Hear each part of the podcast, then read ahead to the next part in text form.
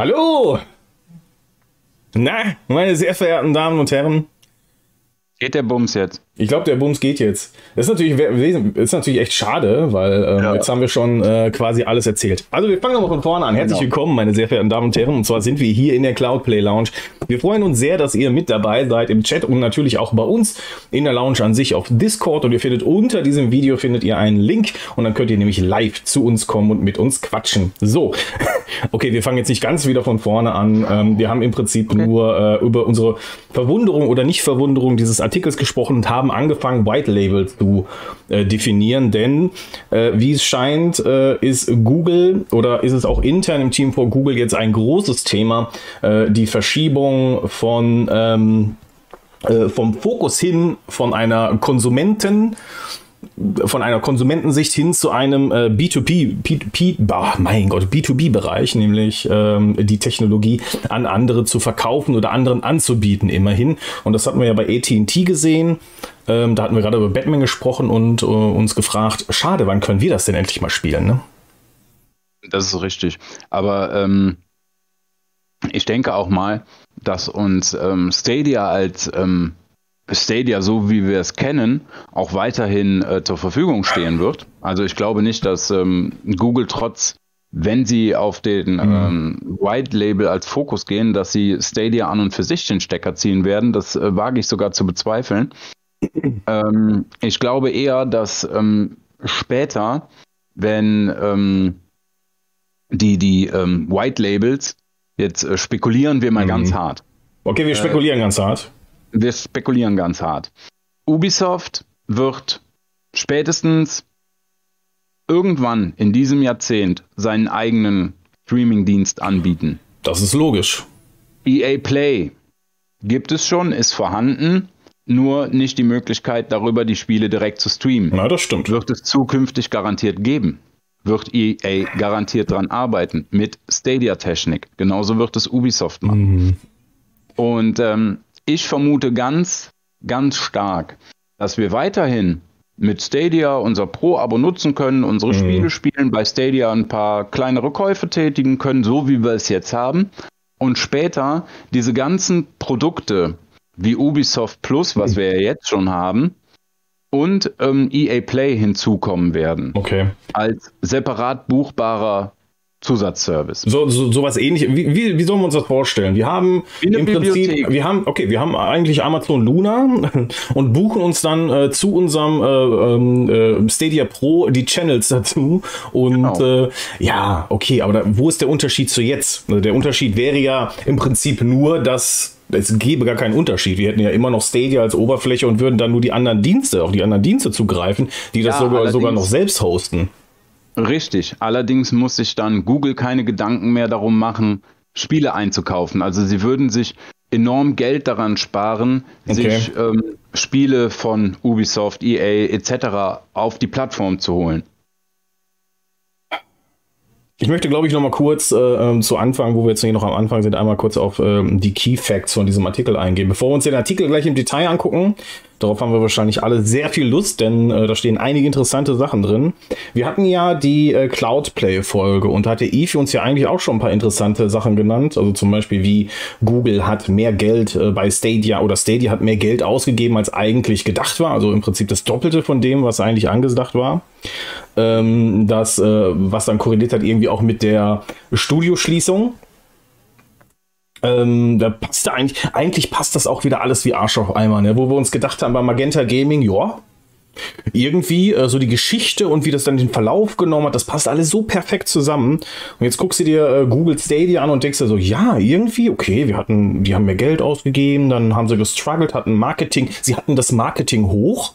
Wir erinnern uns an das Marketing hoch, da wurde anscheinend, da war auch die Zeit, wo viel Geld ausgegeben wurde, wahrscheinlich auch mit Cyberpunk zusammen. Und dann der Bruch dann im Prinzip mit wir werden immer leiser im Prinzip oder haben weniger Kundenkommunikation und dann der Studioschließung. Aber okay, das ist ja vielleicht so ein zeitlicher Verlauf. Aber dass hier jetzt auch gesagt wurde, neben der Sache von Fokus weg vom Kunden hin zum B2B, dass auch gesagt wird, okay, Stadia hat wesentlich weniger Geldmittel zur Verfügung, gerade auch um neue Deals zu machen mit AAA-Titeln und in diese Richtung. Diese Kombination finde ich krass. Also was bedeutet das für uns jetzt am Ende? Heißt das, wir bekommen jetzt weniger Spiele? Wobei wir eigentlich denken, Armun, die Deals sind ja sowieso schon unter Dach und Fach, oder? Ja, also die Deals für dieses Jahr sind garantiert seit letztem Jahr im Keller belacht worden und auf dem Speicher unterschrieben. Ich denke mal, wir dürfen uns aber nicht auf die großen AAA-Kracher freuen. Wir sagen jetzt mal Dying Light, ne, zum Beispiel. Wir wissen, dass Avatar kommen wird. Das ist bestätigt. Das ist garantiert unter Dach und Fach für 2022. Ja. Allerdings gehe ich auch davon aus, dass wir viele, viele Indies wiedersehen werden und auch nächstes Jahr viele, viele Indies sehen werden. Ich meine, das ist ja auch gar nicht verkehrt. Das hat Eve ja auch am Dienstag gesagt. Er würde jedem kleinen Entwickler raten, sich an Google zu wenden, um sein Spiel da auf die Plattform zu bringen, um es alleine auch mal zu testen. Ne? Kommt das Spiel an? Läuft das? Ja? Wie sind die Resonanzen zu dem Spiel? Fandest du es nicht auch bemerkenswert im Artikel, dass so mit aller Deutlichkeit gesagt wurde, ich zitiere das mal eben, dass die Mitarbeiter es versuchen, Google Stadia so am Leben zu halten, weil da so viel Leidenschaft im Team ist und die Technologie so fantastisch ist, wortwörtlich, aber dass es finanziell quasi schon so ist, als würde das Management den Hahn zudrehen. Ja, das klingt schon ein bisschen danach, ne? Oder? Also ich meine, es ist auf jeden Fall bemerkenswert, dass da Leute dahinter sitzen, die sagen, nee, ich habe da Herzblut für, ne? Ja. Ich will, dass das Ding funktioniert. Ich meine, das hat man ja auch vor Release ja schon mitbekommen, dass da Leute am Start sind, denen das wirklich ein Herzensprojekt ist. Und es hat ja auch als Projekt an und für sich funktioniert. Ich meine, nach GeForce Now mittlerweile ist Stadia, wie ich persönlich finde, technisch mäßig, was es dir bietet, an Stelle 2, noch vor allem anderen. Und das wissen ja auch die Leute von Google. Nur hätte man sich dann vielleicht besser mal nicht so verzockt in den Einkäufen. Ne? Wahrscheinlich schon. Wahrscheinlich war das auch die Anfangs... Ja gut, die wollten zu Anfang natürlich das halten, was sie versprochen haben, ne? Dieser scheiß Business Talk, wir liefern euch dies und das. Ja. Ne? Also waren die auch unter Druck, das zu bringen. So, damit hat man sich wahrscheinlich echt ordentlich ins eigene Fleisch geschnitten. Ich finde das reichlich frustrierend. Also es ist ja im Endeffekt... wenn man rückblickend die letzten 2 Jahre sieht, jetzt nicht unbedingt eine Entwicklung, die wir nicht hätten kommen sehen oder so. Trotzdem ist das in seiner Geballtheit, der Scooter hat das vorhin schon gesagt, irgendwie auch erstmal zu verdauen. Weil hier ja auch nochmal ein anderer Blick gegeben wird. Also ich meine jetzt nicht unbedingt, das läuft jetzt auf Business Insider oder so, sondern dass ein Blick aus dem Team herausgegeben wird. Also ihr seht ja, wenn ihr euch diesen Artikel betrachtet, nicht nur die journalistische Seite Business Insider, sondern ihr seht dort innerhalb auch einen Blick innerhalb des Stadia-Teams, weil dort auch was preisgegeben wird. Ähnlich wie wir das gesehen haben bei Magenta Gaming und das, was uns zugetragen worden ist. Es ist hier im Prinzip nichts anderes. Also ich glaube schon, dass es hier eine glaubwürdige Quelle ist, denn am Ende ist Google nicht dort am Start und sagt, hallo, das ist Quatsch, was ihr hier erzählt. Sollte das noch irgendwann passieren, frage ich mich, warum sie es nicht hier schon im Artikel getan haben, denn auch dieser Artikel bezieht sich auf eine Stellungnahme von Google. Ja, somit erscheinen ja Google Insider auch den quasi etwas gesteckt zu haben. Ich meine, man hat ja, ich glaube in dem Artikel stand auch, dass zu einem gewissen Punkt oder zu einem gewissen Thema sich von Google auch keiner mehr geäußert hatte. Ich meine, das stand irgendwo in dem Artikel. Ich habe das gefiltert. Ich weiß das kann nicht, natürlich sein. Ich meine, allein diese Information, die wir hier nehmen können, dass sie sich auch mit Bungie zusammengesetzt haben, dass Google sich mit Bungie zusammengesetzt hat, um quasi ein Destiny, also ein Streaming fürs Destiny-Franchise anzubieten, das ist ja schon, also ich fand das krass. Hätte ich auch überhaupt gar nicht drüber nachgedacht, dass das irgendeine Idee gewesen ist, in so eine Richtung, weißt du? Mhm. Ja, vor allen Dingen, Wenn man sich das jetzt mal so ausmalt, was hätte Bungie denn dann gemacht? Ein White-Label-Produkt nur für Destiny?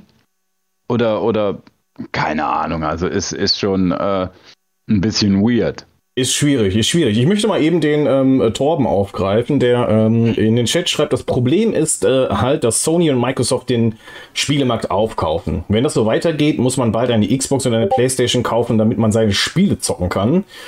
Warum sollte dann Sony und Microsoft auf Google zurückgreifen als White-Label-Plattform? Ja, das glaube ich auch nicht, dass die das tun. Das würden die davon mal ab. Nee. Google müsste vielleicht einen großen Move machen und zum Beispiel EA kaufen. So. Okay, da haben wir das Problem, weil EA wird sich nicht kaufen lassen. Ja. Oh, nee, Google, kein Problem. Hallo Google. Da antwortet sie. Google, wir wollten nur wissen, ob ihr EA kaufen werdet. Ja, ich glaube, sie sagten nein. Frag doch Google mal. Frag mal Google. Hey Google, werdet ihr als Stadia EA kaufen? Entschuldigung, ich habe dich nicht verstanden. Ja. Aluhut an. Alles klar.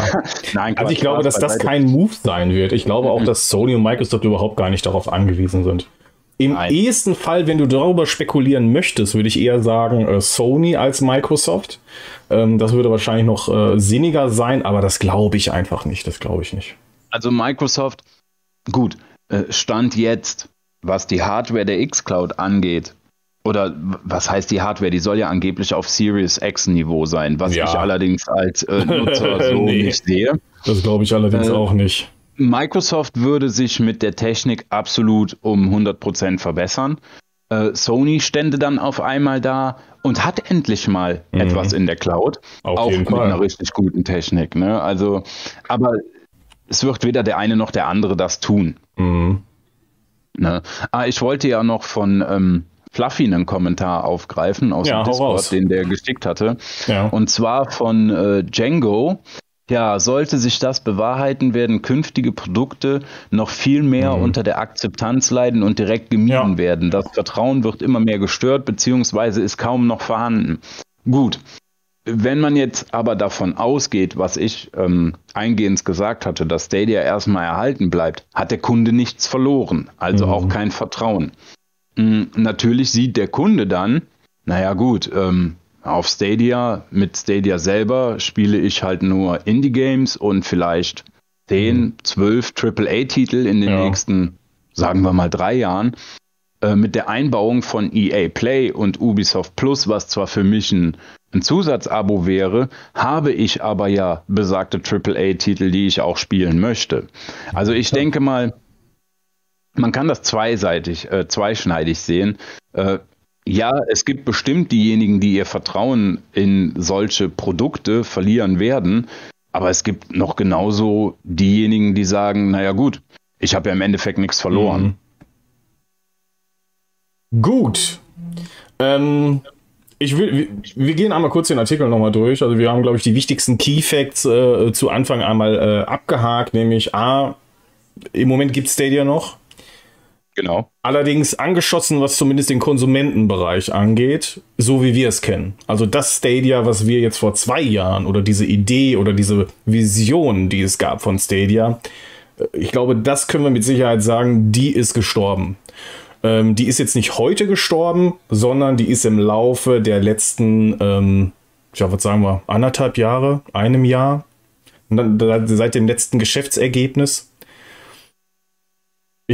Müssen wir einen Zeitpunkt festmachen? Eigentlich nicht. Aber diese Vision ist gestorben. Nicht Stadia an sich, die Technologie sowieso nicht, weil Google plant, das noch mehr und massiver in White-Label-Bereich, also anderen anzubieten. Und trotzdem haben wir einige interessante Details noch mit im Artikel. Da gucken wir jetzt gleich noch mit rein und da wird natürlich der Armin auch was zu sagen haben. Glaubst du denn, um das nochmal vielleicht vorwegzunehmen, dass die ganzen Einkäufe generell irgendeinen Einfluss hatten auf die Entscheidungen von Google? Also nicht nur von Microsoft, sondern auch von Sony natürlich. Also ich denke ja mal, noch so viel Wissen aus meiner ehemaligen Zeit in der Game-Industrie zu haben, dass natürlich Google gewahr der Verhandlungen zwischen Microsoft und Bethesda sowie Activision Blizzard war. Also die wussten das natürlich, weil das sowas spricht sich in der Szene ganz schnell rum. Und gut, da ging jetzt erst Bethesda weg. Bethesda mit unheimlich großen Spielereien. Und dann ging jetzt auch noch Activision weg. Deswegen, ich hatte ja eben so scherzhaft geschrieben, dass die Entscheidung, ob es nun White Labeling wird, vermutlich schon letzten Sommer gefallen ist, weil vermutlich im letzten Sommer schon rausgekommen ist, dass diese Käufe, also der Kauf von Bethesda hatte ja eh schon stattgefunden, aber ich vermute auch, dass Ende Sommer rausgekommen ist, ja, Microsoft macht den Move mit Blizzard. Und da ging noch eine Riesenspielereihe weg. Jetzt rechnen wir uns nur mal aus, dass Google selbst da auch schon wusste, dass Sony mit Bungie kollaborieren wird. Ja, was machst du dann an Googles Stelle? Ich denke schon, dass die sich gesagt haben, okay, da sind jetzt zwei große Player vom Markt, dann ist eine große Spielemarke vom Markt. Was machen wir jetzt? Aber ist diese Panik, wenn man das jetzt so betrachtet, überhaupt gerechtfertigt? Also wir hatten zum einen nie die großen Bethesda-Spiele auf Stadia. Wir haben The Elder Scrolls Online zum Beispiel als für mich persönlich jetzt das größte Bethesda-Game. Was ja auch mittlerweile eins der größten Bethesda-Games ist.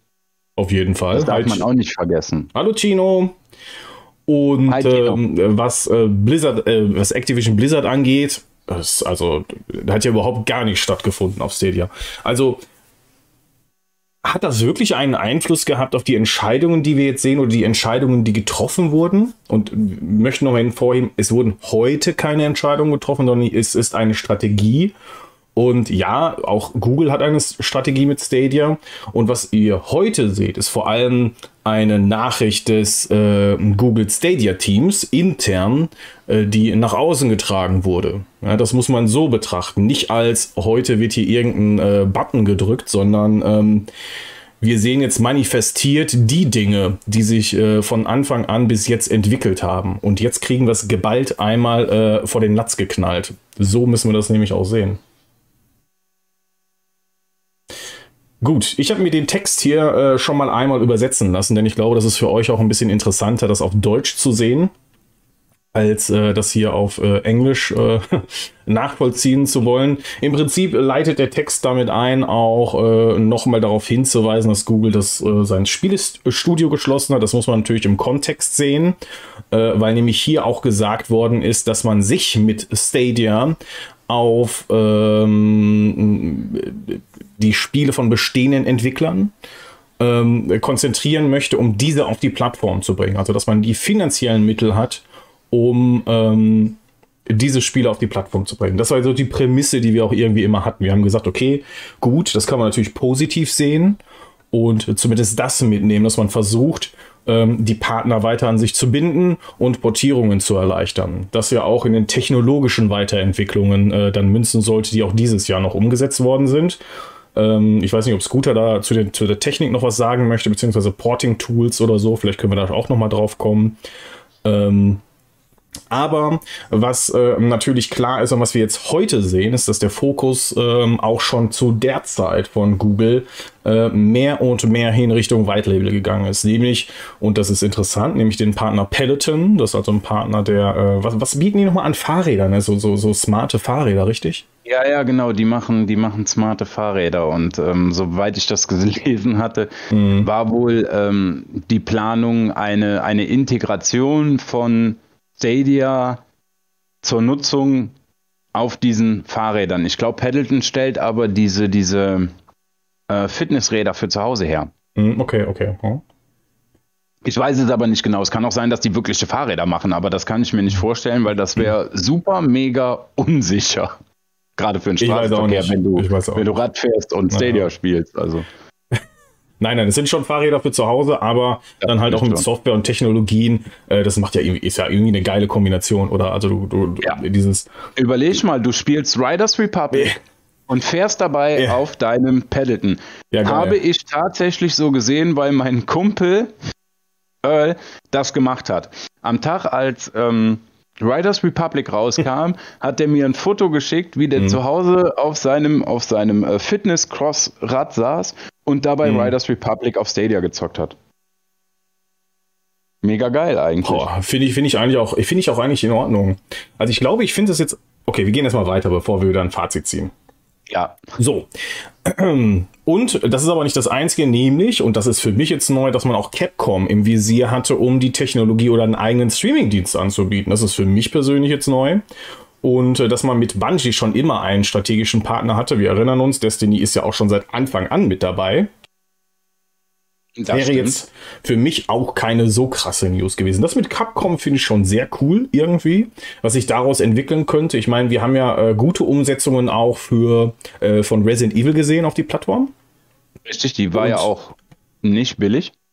Und die war auch nicht billig. Und da seht ihr natürlich, Google hat immer viel Geld auch mit hinzugenommen, um diese Spiele quasi auf Stadia zu bringen. Und wir kommen auch noch auf die Spielerzahlen zu sprechen. Das muss man ja irgendwie auch noch daneben sehen. Was ich auch krass fand, ist, dass man das gar nicht als Stadia verkauft. Ne? Man verkauft das als Google Stream. Hast du das schon mal gehört? Google Stream? Nee, ne? Nein, gar nicht. Gar nicht. Aber es war doch schon mal das Gerücht am Kursieren, dass Stadia wohl, so wie wir es kennen, unter dem Namen Stadia eingestellt werden soll und als etwas Neues, integriert in etwas anderes, uns erhalten bleiben wird. Damals hatten wir, glaube ich, noch gesagt, dass das nennt sich dann YouTube Gaming oder so. Und jetzt heißt das auf einmal nochmal wie? Sag nochmal.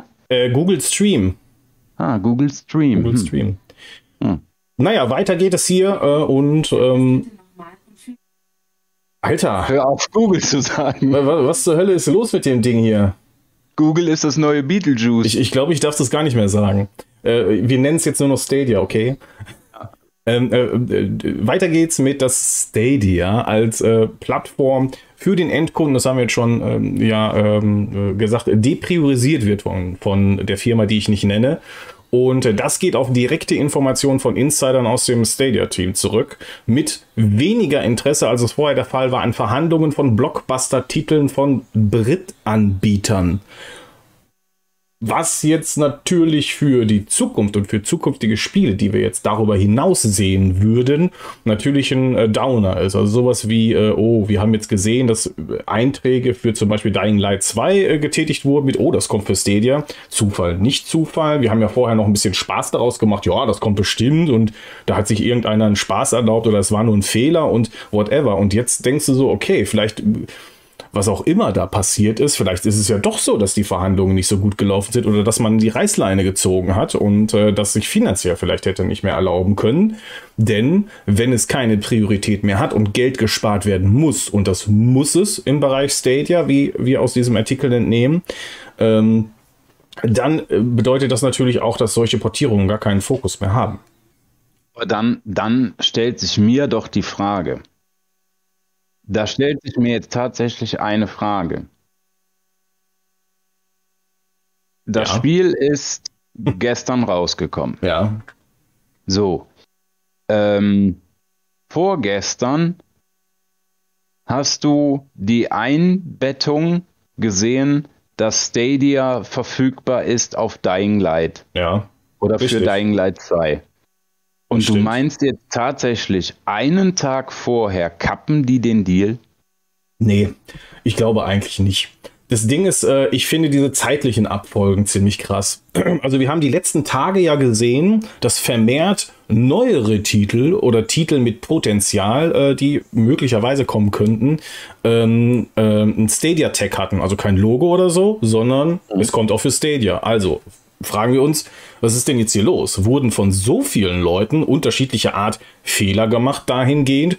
Oder war es tatsächlich so, dass die Spiele doch kommen für Stadia, aber eigentlich gesagt worden ist, bitte noch nicht vorher ankündigen, oder irgendwo muss da ja irgendwas zusammenhängen, warum das jetzt genauso zurückgenommen ist oder nicht zurückgenommen ist und auf in Zeitungen immer noch zu lesen ist, dass diese Games für Stadia kommen. Also irgendwas stimmt da ja nicht.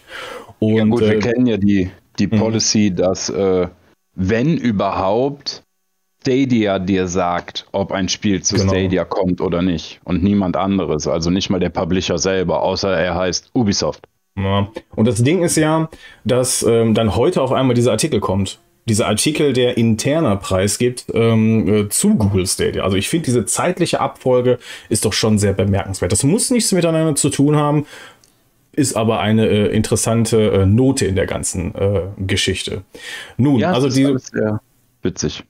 Diese Änderungen zeigen eine strategische Verschiebung in Art und Weise, wie Google, das stark in Cloud-Dienste investiert hat, wie es seine Gaming-Ambitionen sieht, nämlich zum Beispiel, es geht um die Sicherung der Geschäftsabschlüsse für Stadia oder für die Technologie dahinter.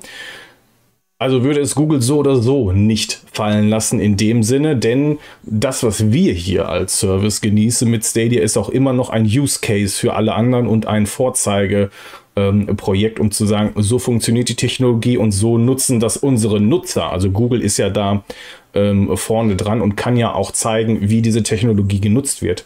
Das hat ja auch nicht nur Nachteile, sondern gerade sehr, sehr viele Vorteile, da viele Nutzer mit einzubinden. Hier wird nochmal auf Peloton eingegangen. Ich lese es einfach mal vor. Letztes Jahr hat Google Gespräche mit Peloton aufgenommen, also 2021, um der Anbieter für deren Spiele zu werden, die auf Fahrrädern des Unternehmens laufen. Und das erste Spiel mit dem Titel Lane Break wurde im Sommer vorgestellt und es gab eine geschlossene Demo Ende letzten Jahres mit Unterstützung von Stadia-Technologie. Wow. Das ist schon ziemlich krass. Und? Also man sieht ja quasi, dass Stadia oder Stadias Mitarbeiter gerade an zwei Fronten kämpfen müssen. Ja. Einmal das Projekt Stadia als solches am Laufen zu halten und nebenher noch andere Deals zu akquirieren, andere Möglichkeiten Stadia zu nutzen, auf den Markt zu bringen. Das würde für mich persönlich auch erklären, warum das Community-Team so still geworden ist, weil die einfach Himmel zu viel zu tun haben. Möglicherweise, definitiv. Weiter geht's mit, dass Google auch im selben Atemzug, nämlich auch letztes Jahr bei Bungie vorstellig wurde. Und Bungie, wir erinnern uns, haben uns tolle Titel wie Destiny gebracht oder auch waren an den ersten Halo-Teilen federführend beteiligt. Oder was heißt beteiligt? Halo ist deren Baby. Und sie schreiben hier, nach dem Vorschlag würde Bungie Inhalte besitzen, aber und das Frontend-Erlebnis kontrollieren, aber Google wäre die Technologie dahinter. Also Stadia wäre die Technologie dahinter. Also vorneweg hättet ihr das Destiny-Erlebnis, wie ihr es kennt, aber hinten drin arbeitet quasi die Tech von Stadia. Auch eine interessante Idee gewesen. Jetzt fragt man sich natürlich, ist das Ding jetzt eigentlich gestorben, nachdem Sony angekündigt hat, Bungie zu übernehmen? Ich weiß es nicht. Ich könnte mir sogar vorstellen, und das hatten wir ja eingangs schon erwähnt, dass das vielleicht eine interessante Partnerschaft gäbe, oder? Ja, definitiv. Definitiv, aber dann frage ich mich halt, ne, was ist denn das Nächste? Du kannst ja jetzt nicht bums jahrelang nur Destiny 2 laufen lassen, das funktioniert ja auch nicht. Was meinst du jetzt von Bungie, oder? Aber ja, von Bungie. Wenn Bungie jetzt die Technologie nutzt, dann könnten sie es natürlich auch für ihre anderen Games umsetzen. Würde ja auch. Ja, das wäre dann das, was ich am Ende auch sehen möchte. Ich möchte jetzt nicht 10 Jahre lang nur Destiny 2 von Bungie auf Stadia Tech spielen, dann will ich auch den anderen Kram haben. Ne? Ja, aber klar. Jetzt mal eine andere Sache, ne? Jetzt überleg doch mal, diese Sache mit Sony und Bungie, das muss doch schon länger laufen. Das kannst du mir doch nicht sagen, dass das so, okay, das läuft jetzt schon länger, ne? So, und ja, im gleichen Atemzug verhandelt Google mit Bungie. Das ist doch, also die verhandeln doch nicht nebenher, oder? Da ist doch nicht in dem einen Raum sitzt Bungie mit Sony und in den anderen Raum wird über Stadia gesprochen. Kann ich mir auch nicht so ganz vorstellen. Also vielleicht gibt es ja da doch mehr Synergie, als wir jetzt sehen. Ich denke mal, dass da gemeinsame Meetings geführt werden, auch mit einem Phil Spencer von Microsoft. Die sitzen ja, witzig, da alle. Witzig, ja. Überleg doch mal, guck mal, die treffen sich doch auch 2, 3, 4 Mal im Jahr auf irgendwelchen Conventions, Messen etc. Natürlich quatschen die doch untereinander. Natürlich erzählen die sich, was so die nächsten Business-Strategien sind. Zwar nicht ins Detail 1:1, aber die sprechen doch darüber, jo, wo möchten wir denn in 5 Jahren sein? Wo möchtet ihr in 5 Jahren sein? Überleg doch mal. Natürlich sind die allem gewahr, was die anderen machen. Und am Ende gewinnt immer der mit dem Geld. Das ist halt so. Also am Ende ich. So, und dann gab es den AT&T-Deal. Wir gehen jetzt zeitlich wieder ein bisschen weiter. Beziehungsweise es ist ja auch so ein bisschen gemischt, aber wir sind jetzt zeitlich gedanklich schon mal ein bisschen weiter. Wir hatten den AT&T-Deal. Das bedeutet, wir hatten da das erste öffentliche Zeichen. Das, was wir irgendwie mitbekommen haben von Stadia White Label, nämlich Batman Arkham Knight. Und wir wissen, Batman Arkham Knight ist ein Hardware-Zerstörer. Es ist ein Hardware-Zerstörer und jetzt erzähl mal, wie war es denn auf Stadia oder auf der Tech dahinter? Da habe ich gar keine Ahnung von, weil ich habe kein AT&T. Ich kann das Spiel nicht spielen. Ich habe nur Berichte gehört, die sagen, dass dieses Spiel wohl bei AT&T läuft wie Zucker und dementsprechend auch grafisch super schön anzusehen ist. Es soll wohl wirklich auf 4K 60 FPS laufen. Das tut noch lange nicht jedes Spiel auf Stadia. Nein. Und Ubisoft... Wollte ich nur mal sagen. Ne? Auf jeden Fall. Aber darf ich mal gerade noch ganz kurz eingrätschen, bevor du im Text weitermachst? Ja, weil wir haben hier. Ich gehe wieder zurück. Warte, ich gehe zurück. Nee, ich muss auf den Chat eingehen. Wir haben nämlich hier Cube M. Und Cube M sieht das Ganze alles nicht so schwarz. Und er glaubt auch weiterhin an den längerfristigen Plan, der hinter Stadia steckt. Und wir sollen bitte aufhören zu sagen, Stadia wird eingestellt. Tun wir ja in dem Sinne gar nicht.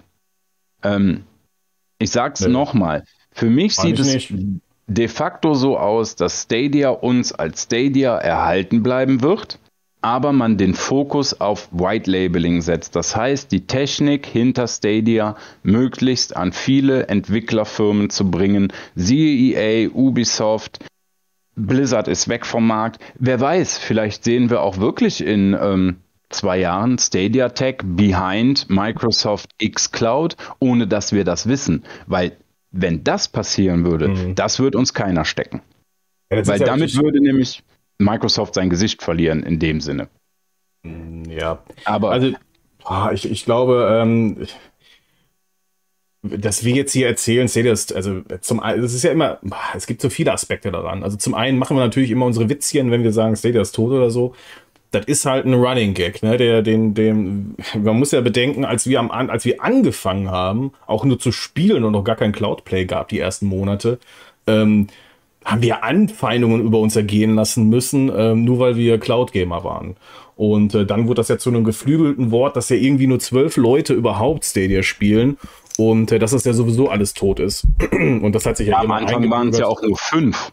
Es waren ja anfangs nur 5. Ne? Ja, und das hat jetzt überhaupt gar nichts damit zu tun, dass wir der Meinung wären, das wäre so. Ich meine, man muss jetzt natürlich, man darf das jetzt nicht schönreden. Der Fakt ist natürlich schon, dass wenn der Fokus von dem Endkunden weg hin zu einem Business-Bereich kommt, dann müsst ihr euch schon darüber im Klaren sein, dass das auch ganz schnell umschlagen kann und dass am Ende vielleicht auch daran ein Magenta Gaming Move steht. Möglicherweise, aber damit muss man definitiv auch mal gedanklich sich auseinandersetzen und da ist nämlich auch das Problem des Vertrauens. Nicht nur wir machen das Ding jetzt dicht, sondern potenziell. Also wir hatten das ja vorher immer als Damoklesschwert und jetzt sehen wir, okay, das ist tatsächlich auch real möglich, auch wenn Google sagt, ja, wir halten an unseren Plänen für 2022 jetzt erstmal fest. Das steht nämlich auch in dem Artikel. Also nur von 23 nichts. Von 23 steht da nichts, also ist das ein Fragezeichen. Da können wir natürlich auch jetzt nichts zu sagen, aber wir stützen uns jetzt darauf, was jetzt hier in dem Artikel steht und Stadia ist jetzt nicht tot, aber wir müssen uns zumindest mal gedanklich damit auseinandersetzen, dass es, ja, ich sag mal, eng wird. Ja. Es wird eng. Aber der Benedikt Taschi meint gerade, Jungs, ich habe es euch gesagt, Wird da kein Geld verdient mit Stadia, war es das. Das Problem ist, du kannst als Google mit Stadia auf zwei Art und Weise Geld verdienen. Einmal mit dem Service an und für sich, mit den Pro-Kunden, mit den Spielekäufen, aber du verdienst die viel dickere Kohle mit der Technik behind. Absolut. Absolut. Also, das meine Gedanken zu seinem Tweet. Der Deal mit der Telekom hat überhaupt gar nichts mit Stadia zu tun. Da geht es um Cloud-Technik und nicht um Stadia. Weil der Plodden das gerade fragt, also das hat überhaupt nichts mit Stadia zu tun. Ja, eigentlich nicht. Ja. Weil, ja, Magenta ist Magenta und Stadia ist Stadia. Genau. Also Magenta Gaming existiert ja nicht mehr. Da ging es auch nie in dem Deal um Gaming oder so. Da geht es halt um Cloud-Technik und das ist ja, sind ja zwei Paar Schuhe. Das würde ich jetzt so überhaupt gar nicht in Verbindung bringen. Gut. Weiter im Text. Weiter im Text. Hier geht es jetzt um die Gespräche von Bungie und Sony, um den Deal, die 3,6 Milliarden, die hier geflossen sind für Bungie. Und da hat man ja auch schon gesagt, aha, okay, wir nehmen Bungie unter unsere Fittiche, aber wir lassen eine lange Leine. Das heißt, wir werden auch weiterhin dafür, oder es wird weiterhin Multiplattform sein, was von Bungie kommt. Und das finde ich eigentlich auch als Idee ganz schön, weil, das habe ich ja schon mal gesagt, Bungie an die Leine nehmen ist schwierig. Daran ist Microsoft gescheitert und Activision ist daran gescheitert. Und da würde auch Sony nicht weit mitkommen. Und die nehmen, ich glaube, die Hälfte von der Kohle nehmen sie, um Mitarbeiter zu binden. Das finde ich auch eine coole Sache. Also es wird hier nicht nur bei den CEOs landen, sondern auch die Mitarbeiter bekommen da ihren Anteil. Das finde ich auch ziemlich gut. Ja, sehe ich genauso. Okay. Ja, dann kam Capcom und das fand ich ja bemerkenswert schon einleitend.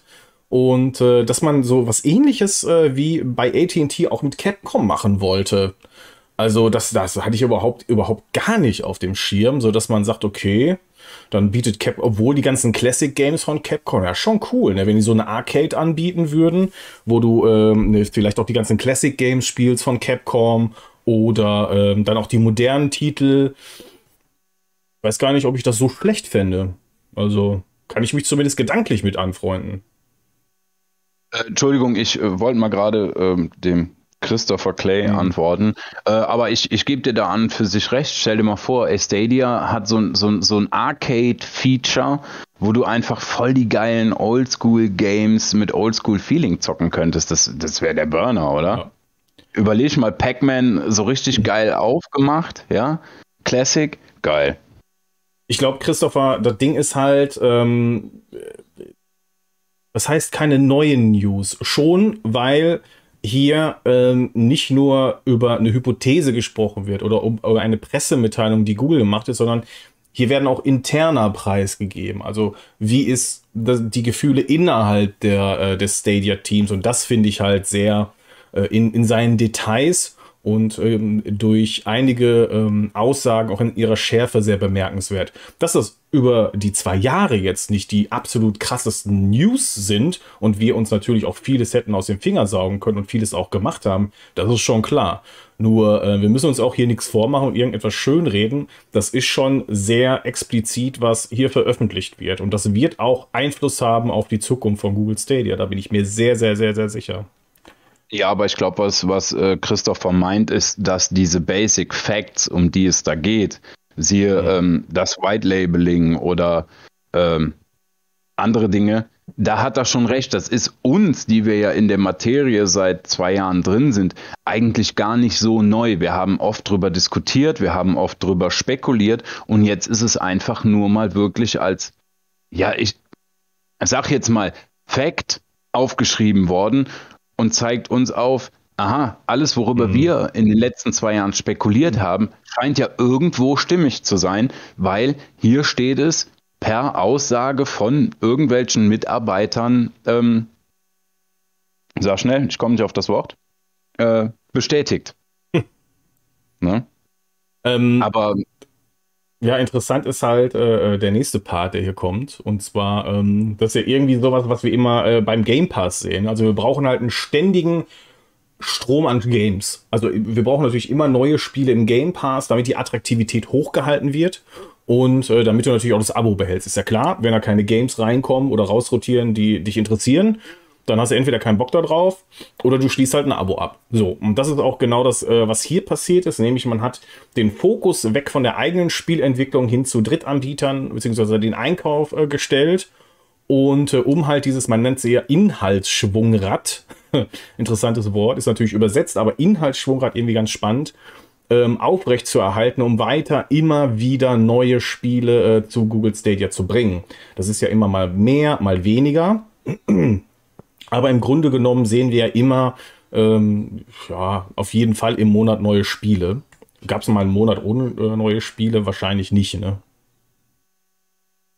So, ad hoc. Monat ohne neue Spiele. Oh. Seit 2019 gab es vielleicht einen Monat ohne neue Spiele. Ne? Am Anfang. Ja, da geht mal meine Frage raus an unseren Cloudplay Discord Fachmann der Grafiken. Wir brauchen Grafiken. Ja, wir brauchen Grafiken. Inlead, wir brauchen Grafiken. Ja. Kannst du herausfinden anhand deiner Grafiken, ob es einen Monat ohne Spielveröffentlichung gab? Also wenn überhaupt, dann höchstens einen. Aber ich glaube, konstant seit 2019 bringt Stadia jeden Monat Spiele auf die Plattform. Phil Harrison, wo wir uns gefragt haben, wo ist denn Phil? Ich habe gerade gedacht, der wäre im Chat.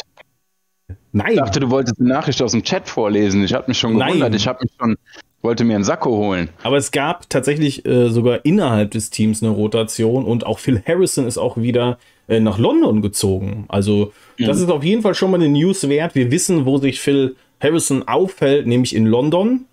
Und er berichtet mittlerweile nicht mehr nach ganz oben, sondern er berichtet jetzt oder seine Berichtspflicht geht jetzt in Richtung des Leiters für Abonnements bei Google.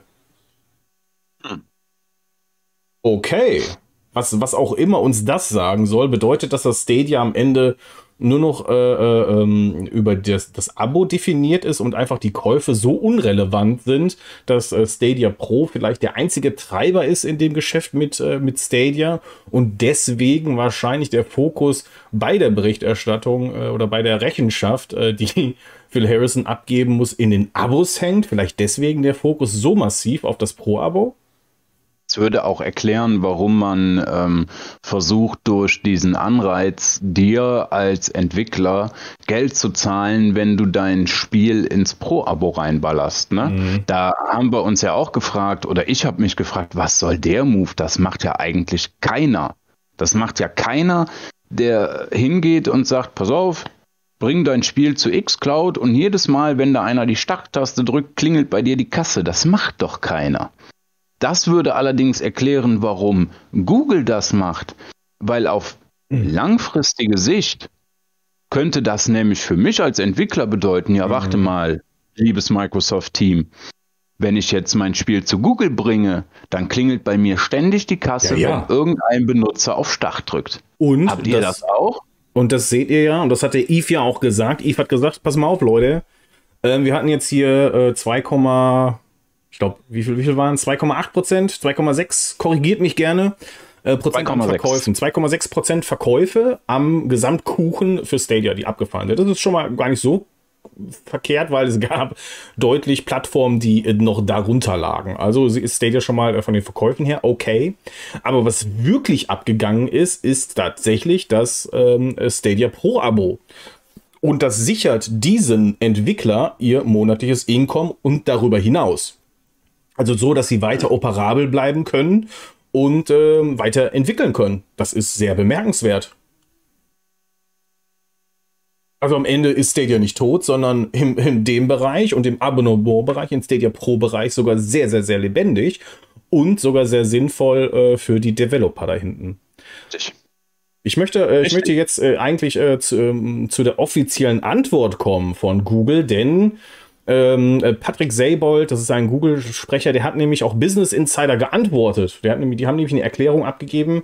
Sie haben dem Artikel nicht widersprochen. Das muss man, glaube ich, auch nochmal hervorheben, denn das war auch schon mal anders. Wir hatten durchaus mal einen Artikel wo Google dann sehr energisch auch sofort eine Gegendarstellung veröffentlicht hat. Erinnerst du dich auch noch? Also ich erinnere mich noch ziemlich gut daran. Schweigen, okay, ist nicht schlimm. Ist nicht schlimm, ich nehme einen Schluck, warte. Ja, ich nehme auch mal einen Schluck Wasser und dann stellst du mir die Frage vielleicht bitte einfach nochmal. Ich nehme noch einen Schluck, warte. Mhm. Du, Amun, ich möchte jetzt... Ich bin hier. Hi. Du, ich möchte jetzt zu Patrick Seibold kommen. Das ist ein Google-Sprecher und der hat nämlich zum Business Insider, zu dem Artikel, eine Erklärung abgegeben. Also ich glaube, wir sollten aber trotzdem noch festhalten, dass Google generell diesem Artikel nicht widersprochen hat. Aber das war schon mal anders. Kannst du dich da noch dran erinnern? Google hat, glaube ich, mal einen Artikel so nicht akzeptiert, wie er aufgetaucht ist. Genau. Ich meine mich da an etwas zu erinnern in den vergangenen 2 Jahren. Genau. Okay, aber das jetzt nur als Scherz am Rande. Patrick, ich nenne ihn Patrick, okay? Wir nennen ihn Patrick. Wir haben letztes Jahr unsere Absicht angekündigt, Publishern und Partnern dabei zu helfen, Spiele direkt an Spielern zu liefern und haben darauf hingearbeitet, Batman Arkham Knight seinen Kunden kostenlos zur Verfügung zu stellen. Das war der AT&T-Deal. Das ist auch das, wo Scooter und Christoph zu Recht darauf hingewiesen sind, ja, das wussten wir, was Stichwort White Label. Das ist, was Patrick hier sagt. Patrick. Und weiter sagt er aber noch, obwohl wir keine Gerüchte oder Spekulationen über andere Industriepartner kommentieren, konzentrieren wir uns jetzt darauf, 2022 großartige Spiele auf Stadia zu bringen. Mit aktuell 200 Titeln erwarten wir, dass in diesem Jahr 100 und plus Spiele der Plattform hinzugefügt werden und aktuell haben wir 50 Spiele in Stadia Pro zur Verfügung. Das ist ja auch korrekt. So, das ist erstmal Status Quo und das ist das, was angekündigt wurde für 2022, aber was hier auch mit drin steckt, ist so ein bisschen die Telekom-Aussage mit, wir kommentieren keine Gerüchte oder Spekulationen, das ist hier einfach Marketing-Sprech. Und das hat Google hier auch natürlich mit Bravour wieder umgesetzt. Im Prinzip sagt das hier gar nichts. Und es widerspricht allerdings auch nicht den Dingen, die aus diesem Artikel kommen. Also müssen wir davon ausgehen, dass dieser Artikel valide ist, dass es gut ausgearbeitet ist. Und wir sollten das jetzt erstmal auch dann so stehen lassen und nicht hinterfragen, ob der Business Insider irgendeinen Quatsch publiziert. Denn das scheint nicht der Fall zu sein. Das glaube ich auch nicht, das wage ich zu bezweifeln. Also das klang vom Lesen her alles auch sehr schlüssig, obwohl auch ich einen Moment gedacht habe, so ja, Moment mal, mit wem könnten die geredet haben? Ja. Weil er bezog sich da irgendwann auf 2 ehemalige Google-Mitarbeiter, beziehungsweise Stadia-Mitarbeiter.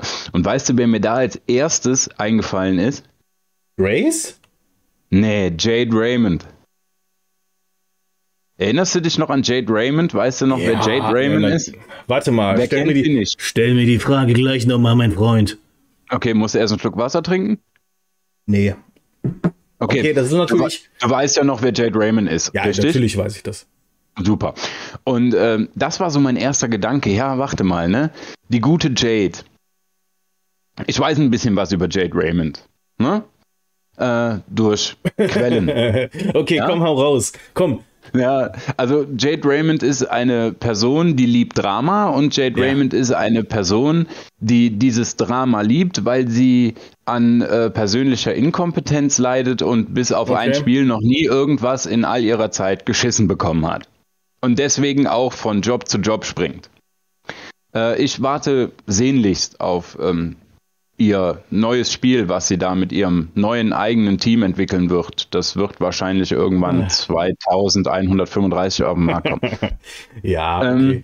Ja. Also aber glaubst du, glaubst du nicht, dass das dann schon wesentlich früher veröffentlicht worden wäre, wenn sie jetzt hier die Quelle wäre, oder? Ja, deswegen, sie kam mir in den Geist und dann dachte ich, aber als ich den Rest des Artikels gelesen habe, dass da wahrscheinlich bessere Quellen am Start waren als Jade Raymond. In dem Artikel wird hier auch noch weiter darauf eingegangen, wie gut die Technik eigentlich ist von Stadia. Fand ich auch nochmal cool.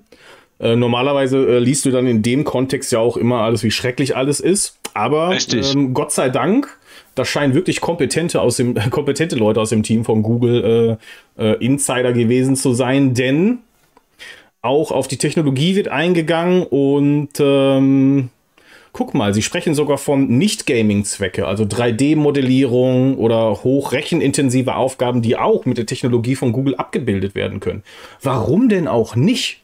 Ich verstehe auch nicht, warum das ein Problem sein sollte. Also das ist ja auch gerade sinnvoll, die Technik nicht nur für den Consumer-Bereich dann vorzuhalten, sondern natürlich auch, das professionellen Unternehmen zur Verfügung zu stellen und natürlich damit auch Kohle zu machen. Natürlich.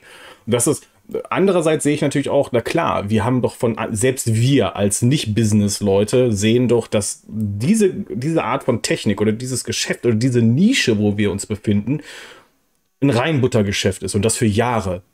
Und ja, ja, dann gucke ich so in Richtung Telekom und Richtung Google und denke mir so, Leute, das muss euch doch genauso klar gewesen sein oder wie arrogant seid ihr an die Geschichte rangegangen, dass ihr glaubt, ihr seid jetzt da und auf einmal funktioniert das alles, sondern da muss natürlich auch über Jahre ein Community-Building beziehungsweise ein Plattform-Building stattfinden und das haben selbst, also Sony hat das nicht von Anfang an hinbekommen, das hat ein Microsoft schon gar nicht von Anfang an hinbekommen, sondern das ist ein Prozess, der über viele Jahre geht, vielleicht auch sogar ein Jahrzehnt.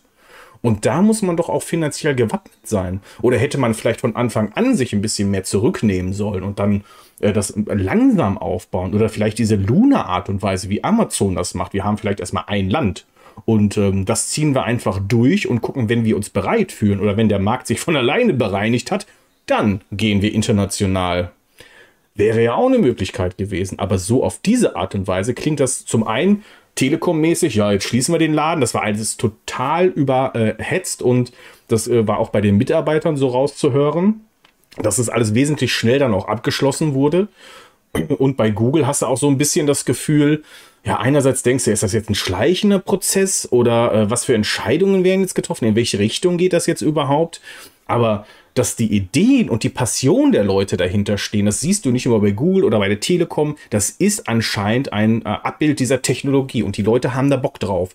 Und das jetzt gehen zu lassen, wäre ein großer, großer Fehler von Google. Ich glaube, also wir haben ja wirklich, soweit ich mich erinnere, noch nie wirklich drüber gesprochen. Aber ja, EA. Ich glaube auch, über EA sprechen wir nicht. Ne? Ich muss gleich noch einen Schluck Wasser trinken, wenn du ja, so hau rein. Nein, worüber wir wirklich noch nie gesprochen haben, ja, ist doch, überleg mal, die Technik alleine hinter Stadia, die kannst du für so vieles nutzen, ja, durch das sich Stadia als Stadia an und für sich sowas von in die Nesseln gesetzt hat, indem es einfach mal mehr Kohle rausgeballert hat, als es in Wirklichkeit hatte, oder, sagen wir es mal anders, sich an den Rand des Ruins des Wirtschaftsjahrs gekauft hat oder eingekauft hat, müssen sie ja jetzt hingehen und irgendwo Geld reinholen. Mit der Stadia Tech geht das am besten. Was würdest du jetzt tun, wenn ich jetzt bei Google sitzen würde und sag so, wir haben da jetzt eine Spieleplattform, die haben wir jetzt seit 2 Jahren laufen. Okay, da haben wir Summe XY an Spielern drauf mit Summe XY pro Abos. Lass die mal weiter bespielen, das Ganze so schön gemächlich laufen lassen. Wir konzentrieren uns darauf, unsere Tech hinter Stadia zu verkaufen, weil die ist gut, die ist richtig gut. Und das wissen wir. Man kann die für folgende Dinge umsetzen. Siehe, wie erwähnt, ne, 3D-Modellation für Architektenbüros. Mega geil. Ja, können die super mit Planungen machen. Wir entwickeln stetig weiter die AI-Brillen, ne? Augmented Reality, kann man Stadia Tech auch super für benutzen. Lass das mal irgendwie verkaufen. So nehme ich hintenrum die Kohle ein in den nächsten Jahren, um mir mein Stadia finanzieren zu können.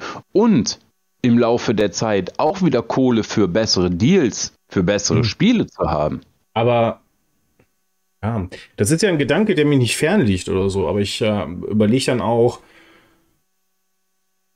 wen sprichst du dann noch an? Also wir haben ja im Moment, oder du hast ja von Anfang an eher so die Tech-Nerds angesprochen, dann kamen die Gamer-Daddies dazu und vielleicht noch mehr die Familien und aber wenn du jetzt im Prinzip in so einen Wartungsmodus gehst oder in so einen Hold-Modus, in einen nicht mehr, wie nannten sie es, Inhaltsstromgeräts, wo du wirklich kontinuierlich neuen Content, auch AAA bringst, dann wirst du ja für einen Großteil oder für eine kritische Masse an Gamern uninteressant. Also von kritischer Masse können wir ja sowieso generell hier nicht sprechen. Wir kommen gleich auf die Zahlen, die kommen nämlich jetzt gleich. Aber trotzdem glaube ich schon, dass das verkehrt wäre. Ich glaube, dass Google sich durchaus erlauben könnte, finanziell das Risiko einzugehen, weil einfach die Technologie so gut ist. Auch gerade im künstlichen Intelligenzbereich, da ist Google auch sehr vorne mit dabei und auch gerade was die Verbesserung und die Codecs angeht. Also da gibt es immer noch, auch wenn Nvidia sehr nah dran ist oder auch teilweise hardwaretechnisch weiter vorne ist, trotzdem ist das Gesamtbild bei Stadia immer noch runder. Das muss man einfach so sagen. Ja, aber dann müsste ja Google hingehen und einige Jahre, sagen wir jetzt mal die nächsten 2 Jahre, im Competition-Sinne mithalten zu können, müssten die ja 2 Jahre lang Minus fahren. Ja. Weil sie müssten ja jetzt de facto Geld reinpushen, was sie de facto nicht haben, laut Aussage, ja, um in der Competition mitschwimmen zu können. Spieletechnisch. Tech-mäßig können die Competition-mäßig mitschwimmen, auch wenn das jetzt alles so bleibt. Aber du musst, wie du schon sagtest, ja auch die Spiele liefern. Und die Spiele sind das Teure. Aber also hat Google nur 2 Optionen. Entweder Minusgeschäft, also Minuswirtschaftsjahr fahren, oder halt dümpeln lassen. Aber dann ist auch klar, es wird keine Gen 2 geben. Also es wird kein Update von Hardware geben. Erstmal nicht. Weil das natürlich auch ein massiver finanzieller Aufwand wäre. Und wenn du das nicht machst, dann hast du irgendwann aber auch ein Problem, die neuen Spiele zu bringen. Weil ein Dying Light 2 oder auch ein Avatar sind natürlich sehr hungrig, was Hardware angeht. Also kannst du vielleicht gerade noch so eben die aktuellsten Titel mit abbilden, aber darüber hinaus wird es dann schwierig. Oder glaubst du, dass in so einer angespannten Situation Google dahingehend Investitionen tätigen wird? Naja, wir wissen ja alle jetzt in Wirklichkeit gar nicht, was die Server-Power hinter Stadia wirklich kann. Das wissen wir ja einfach nicht. Das ist ja auch wieder so ein reines Feld der Spekulation. Na? Wir wissen zumindest schon mal von Eve, dass er aus seiner Sicht gesagt hat, dass es keine Möglichkeit der Anpassung gibt. Also er entwickelt sein Spiel und Google bringt es zum Laufen. Ja, aber wer weiß, in was die nicht alles laufen lassen können. Das ist das Problem. Es gibt ja auch Leute, die behaupten, Gen 2 ist nichts anderes als Project Hailstorm. Ne? Einfach nur ein Witz. Ja, wahrscheinlich. Ja. Kommen wir mal ein bisschen zu den Nutzerzahlen. Oh, jetzt wird's kritisch. Ich gehe ins Bett, ne? Oder trink noch einen Schluck Wasser. Trink mal einen Schluck Wasser. Man hätte sich zum Ziel gesetzt, bis Ende 2020 eine Million aktive Nutzer pro Monat zu erreichen. Und man war jetzt so gar nicht weit entfernt davon. Man hatte das Ziel so ungefähr um 25% verfehlt. Also 750.000 aktive Nutzer pro Monat. Ende 2020 im Peak. So, jetzt können wir mal sagen, ob wir das gut oder schlecht finden. Ich muss sagen, ich fand das jetzt von der Zahl her eigentlich gar nicht so schlecht. Für ein Underdog neu auf dem Markt befindliches Spiele-Dingsi, nenne ich es jetzt mal. Dingsi. Ganz schön gut. Klar, im Vergleich, weil wir müssen ja immer vergleichen mit Xbox und Sony. Ja, im Vergleich zu Xbox und Sony ist 750.000 eine sehr, sehr geringe Nutzerzahl. Da muss man aber auch sagen, Stadia ist zum Zeitpunkt 2020 anderthalb Jahre alt gewesen und Xbox und Sony gibt es schon über Jahrzehnte. Ja. Also manchmal muss man einfach auch aufhören zu vergleichen. Ich fand das von den Zahlen eigentlich gar nicht so dramatisch. Ich glaube, am Ende kommt es halt drauf an. Ich meine, am Ende ist es doch tatsächlich, was wird ausgegeben, was ist an Kohle da, was ist man bereit zu investieren. Und wie wird es generell angenommen? Ich glaube, jetzt nach so einem Artikel wird es schwierig, aber das können wir ja noch als Fazit ziehen. Das aber, kommt ja auch immer drauf an, was du daraus liest. Naja, ja? Was man hier auf jeden Fall mitnehmen muss, ist, dass es Probleme im Team gab, dass innerhalb des Teams umstrukturiert worden ist, dass innerhalb der Division die Ziele neu gesetzt worden sind. Und das ist natürlich schon krass, dass das so schnell innerhalb kürzester Zeit umgeschmissen worden ist. Das scheint ja auch innerhalb des Teams oder zumindest auf Führungsebene ein Problem gegeben zu haben, in vielleicht auch der Vision oder des Vertrauens. Wer weiß das jetzt schon? Ich glaube, dass so wichtige Personen wie Phil Harrison, der am Ende ein Witz geworden ist aus, wo ist er denn? Oder versteckt er sich? Oder hat ihn überhaupt mal jemand gesehen? Das kann er halt auch nicht bringen. Ja, aber das kannst du halt auch nicht bringen irgendwie, denn es braucht in dieser Branche, oder sie besteht aus schillernden Persönlichkeiten, ob man das jetzt gut findet oder nicht. Und da gehört eben auch ein Phil Harrison dazu und da gehört auch Google dazu. Google hat ja selbst solche Persönlichkeiten. Die sind halt meistens ein bisschen nerdig, aber sie sind halt da. Wobei ich da sagen muss, für mich war, was Stadia angeht, nicht Phil Harrison die schillernde Person, sondern eigentlich ja Grace Young. Ja, die Community Manager, definitiv. Ja, das war die schillernde Persönlichkeit über mehr als ein Jahr für Stadia. Phil Harrison ist genauso ein Witz wie Project Hailstorm und Gen 2. Ich halte noch immer daran fest, dass Phil Harrison in Wirklichkeit ein Google-Android ist. Ist ein Roboter. Und der wurde nur zu Marketingzwecken da rausgeholt und seitdem sitzt er in seinem Kasten und lädt, weil den einfach keiner mehr braucht, ey. Ganz ehrlich. Okay.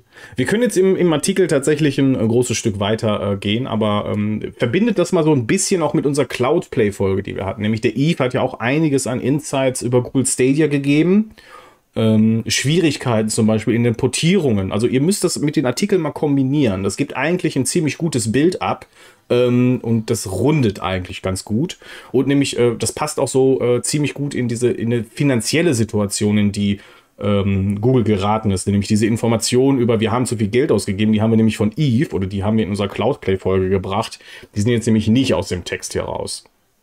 Was jetzt im Prinzip hier folgt, ist nochmal eine Aufzählung, was mit Bethesda passiert ist, wie viel Geld ausgegeben worden ist, dass Google stärkt die Stadia-Verbraucherplattform, das ist eine Übersetzung hier, weiterhin mit neuen Spielen, aber nur wenige Spiele auf AAA-Niveau wurden versprochen und einige Kunden sind frustriert, das merkst du natürlich auch, klar, natürlich, und vor allem auch im Hinblick auf die mangelnde Kommunikation. Also dieser Artikel, der hier veröffentlicht ist, der analysiert das schon ziemlich gut und ich sag dir ganz ehrlich, das bedeutet nämlich auch, dass das Stadia-Team das ziemlich genau weiß, denn von denen haben die Infos ja. Ja. Und hier wird nochmal darauf eingegangen, wie viel zig Millionen Dollar zum Beispiel für Red Dead Redemption 2 ausgegeben worden sind, finde ich jetzt auch völlig in Ordnung, weil das sind Investitionen, die sich lohnen. Also ein Red Dead Redemption 2 ist bis heute ein Dauerbrenner, genauso wie es ein Cyberpunk ist. Das sind einfach große, dicke Leuchtturmtitel, die die Plattform braucht oder gebraucht hat, um das Ganze anzustoßen. Und ich muss auch sagen, ich hatte auch sehr, sehr, sehr viele Stunden Spaß mit diesen Titeln. Also wir dürfen auch nicht vergessen, Red Dead Redemption war zum Release 2019 auf der Plattform direkt vorhanden. Und es war 2019 die beste Version Red Dead Redemption 2, die du irgendwo spielen konntest, abgesehen vielleicht vom PC. Ja, also sie war auf der Xbox One X nicht gut und sie war auf der PlayStation 4 Pro nicht so gut wie auf Stadia im Pro-Abo, wenn du Pro-Abo nutzt. Hat definitiv, also ich muss ganz ehrlich sagen, also ich fand das mega gut und ich habe auch nirgendwo anders, natürlich kann man jetzt sagen, irgendwann wurde die Grafik mal auch auf den Next-Gen oder Current-Gen-Konsolen besser, klar, natürlich, über viel Zeit der Entwicklung ist das tatsächlich auch passiert, aber bei Stadia war es halt von Anfang an auf den Punkt. Auch Cyberpunk wurde ja immer wieder verbessert, war nicht das perfekte Spiel zu Anfang, auch auf Stadia nicht, aber definitiv wesentlich besser als die verkorksten Konsolenumsetzungen und auch fehlerfreier. Also ich habe, ohne mir Gedanken machen zu können, habe ich durch das Game gespielt und fühlte mich dabei nicht doof oder so. Es war wirklich gut. Ja, das ist, und da muss man sagen, da hat halt Google die Kohle in die Hand genommen. Oder Resident Evil Village Ja, und Resident Evil 7, da darf man nicht vergessen, der ganze Bums hat Google 10 Millionen gekostet. Ja? Um alleine nur diese zwei Titel zu bekommen. Das waren auch schon wieder 10 Millionen, einfach mal so, komm, ja, mach mal. Also sie waren ja am Anfang, also würde Google jetzt von mir ein Zeugnis bekommen, würde ich den Satz da reinschreiben, sie waren stets bemüht. Und das Gute ist ja, dieser Artikel endet eigentlich sehr gut. Der Artikel endet irgendwie fantastisch, weil er nämlich auch aufzeigt, ja, die Cloud-Technologie von Google ist großartig. Und es stellt aber auch die Frage, ist das genug? Also ist das genug, um die Kunden so zu erreichen, dass das Ding sich trägt, dass es am Massenmarkt Fuß fassen kann, oder ob es am Ende wirklich nur die Technologie ist, die überleben kann oder überleben wird. Die Frage ist, wie diese Technologie für Partner-Publisher funktioniert, die möglicherweise keine eigene Technologie entwickeln, das ist ja die Idee dahinter, das White Label zur Verfügung zu stellen, aber einen eigenen Markendienst haben möchten. Also nicht zum Beispiel auf andere Technologien zu setzen, die wir jetzt auch kennen, die vielleicht nicht ganz so gut sind wie Stadia, sondern anderen Fokus setzen. Und die Frage ist halt, und die wird hier gestellt, ist es bereit, auf dem Massenmarkt Fuß zu fassen? Kann es überhaupt noch auf dem Massenmarkt funktionieren als Stadia, oder ist die Zukunft tatsächlich das White Label? Ich finde, das ist sehr, sehr intelligent geschrieben hier. Dieser Artikel wurde zu Unrecht von einigen gescholten. Ich finde den Artikel sehr gut und vor allem am Ende finde ich den wirklich sehr, sehr, sehr gut. Und mit der Perspektive, die Priorität liegt auf Proof of Concept. Also das, was wir hier haben oder das, was Google hier vorzeigen kann, ist eine funktionierende, fantastische Cloud-Plattform. Im Großen und Ganzen. Natürlich gibt es diese Ecken und Kanten, die besprechen wir ja auch immer, aber trotzdem im Großen und Ganzen funktioniert es sehr gut. Das siehst du ja auch so, oder? Definitiv. Also auch wenn man mir ja neuerdings vorwirft, ich würde nur noch stationär auf einer Xbox spielen, ist das ja leider mal gar nicht Fakt. Das möchte ich jetzt einfach auch nochmal sagen. Ich spiele nach wie vor auf Stadia und vergleiche halt mit der xCloud.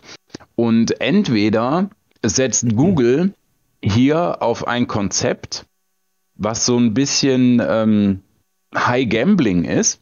Ja. Und zwar nämlich, dass sie jetzt darauf warten, dass Microsoft mit xCloud das Cloud-Gaming massenmarkttauglich macht und dann zurückschlägt mit besserer Tech, also Gen 2, Project Hailstorm, und sagt, guck mal, bei uns ist viel geiler, kommt nach hier. Und hier kriegt ihr als Entwickler auch noch Kohle, wenn ihr eure Spiele bei uns ins Pro-Abo ballert. Ja. Ja, das wäre Idee, ne? Das wäre ein Move, Junge, der wäre göttlich. Ja. Ist eine interessante Idee. Ja. Ist mir gerade mal so eingefallen, vielleicht sollte ich mal bei Google anrufen. Ja, mach mal. Ob die mich mal mit Phil Harrison verbinden.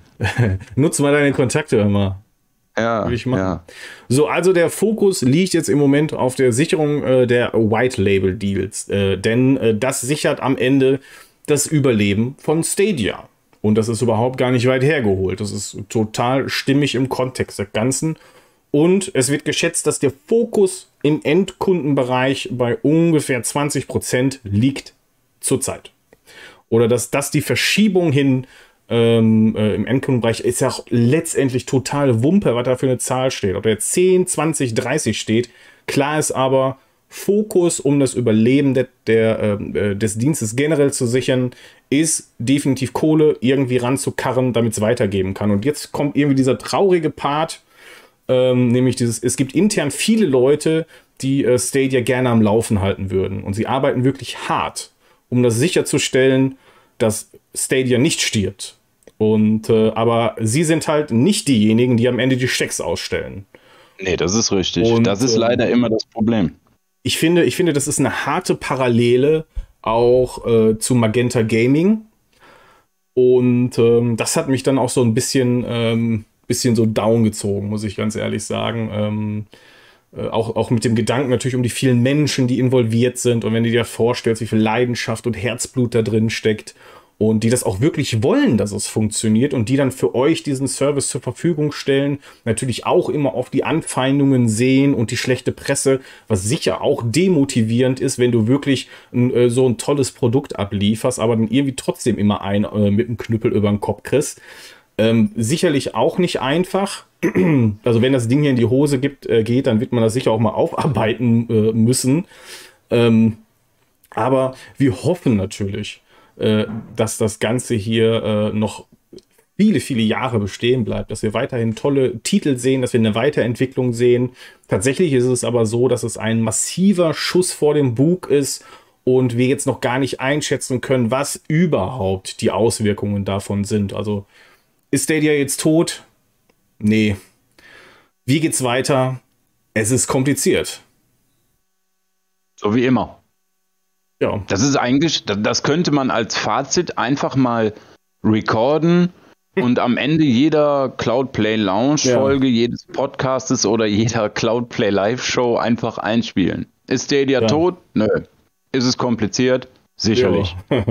Geht's weiter? Bestimmt. Ja. Ja, ich denke auch nicht, dass das Stadia tot ist, aber ich glaube mittlerweile tatsächlich aufgrund der menschlichen Entwicklung, die vollzogen worden ist in den letzten 20 Jahren, sage ich mal so, wäre Stadia, ja, damals war die Technik nicht so weit, aber gehen wir mal davon aus, die Technik wäre damals so weit gewesen, wäre damals Stadia auf den Markt gekommen, zeitgleich mit Sonys, PlayStation und Microsoft, Xbox, hätte man dem ganzen Kind auch mehr Geduld entgegengebracht. Das jetzt auf den Markt zu werfen, wo der Markt mit zwei guten Konsolen aufgestellt ist, mit High-End-PCs, so ein Produkt rauszubringen, da musst du echt schon Eier in der Hose haben. Ja, das war sicherlich auch Phil Harrison, der das sehr gut verkauft hat. Ja, da musst du Eier in der Hose haben, weil du siehst es ja, die Leute haben einfach keine Geduld mehr. Mhm. Ja, die möchten Spiele nicht morgen, sondern gestern, und die möchten AAA-Spiele nicht morgen, sondern gestern. Und ich glaube, da hat man sich mit dem Kapital, was man am Anfang in die Hand genommen hat, um Spiele auf die Plattform zu bringen, vielleicht auch ein bisschen zu niedrig überschätzt. Aber wir reden ja hier schon von einer Milliarde, ne? Also das ist ja schon wenig. Ja, aber was kosten die Spiele heutzutage an Lizenzen? Okay. Ne? Das ist auch so die Sache, ne?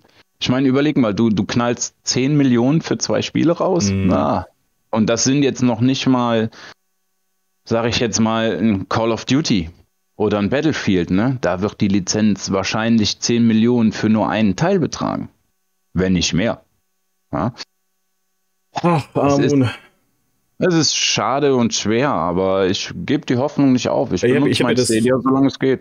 Ich habe ja das Stadia-Logo hier im Hintergrund. Ich hoffe natürlich, ja, ich hätte auch gerne über andere Sachen gesprochen. Zum Beispiel, dass Dying Light 2 kommt oder vielleicht kommt's noch. Gesundheit! Elden Ring kommt vielleicht auch noch. Elden Ring. Vielleicht wir wissen das ja auch alles gar nicht. Ahnung. Eben, wir wissen es doch gar nicht. Eins habe ich in 2 Jahren gelernt. Nichts ist wirklich. Genau, und du weißt nie, was Google als nächstes macht. Ja, auch schön. Ist einfach Fakt. Es könnten morgen 3 AAA-Titel announced werden. Du wurdest es vorher nicht gewahr. Du hast vielleicht mal ein spekulatives Gerücht gehört, aber hast es dann nach 2 Wochen wieder vergessen und abgetan als Gerücht und dann auf einmal bedingen. Hallo, hier bin ich. Das ist Google, das ist einfach Stadia.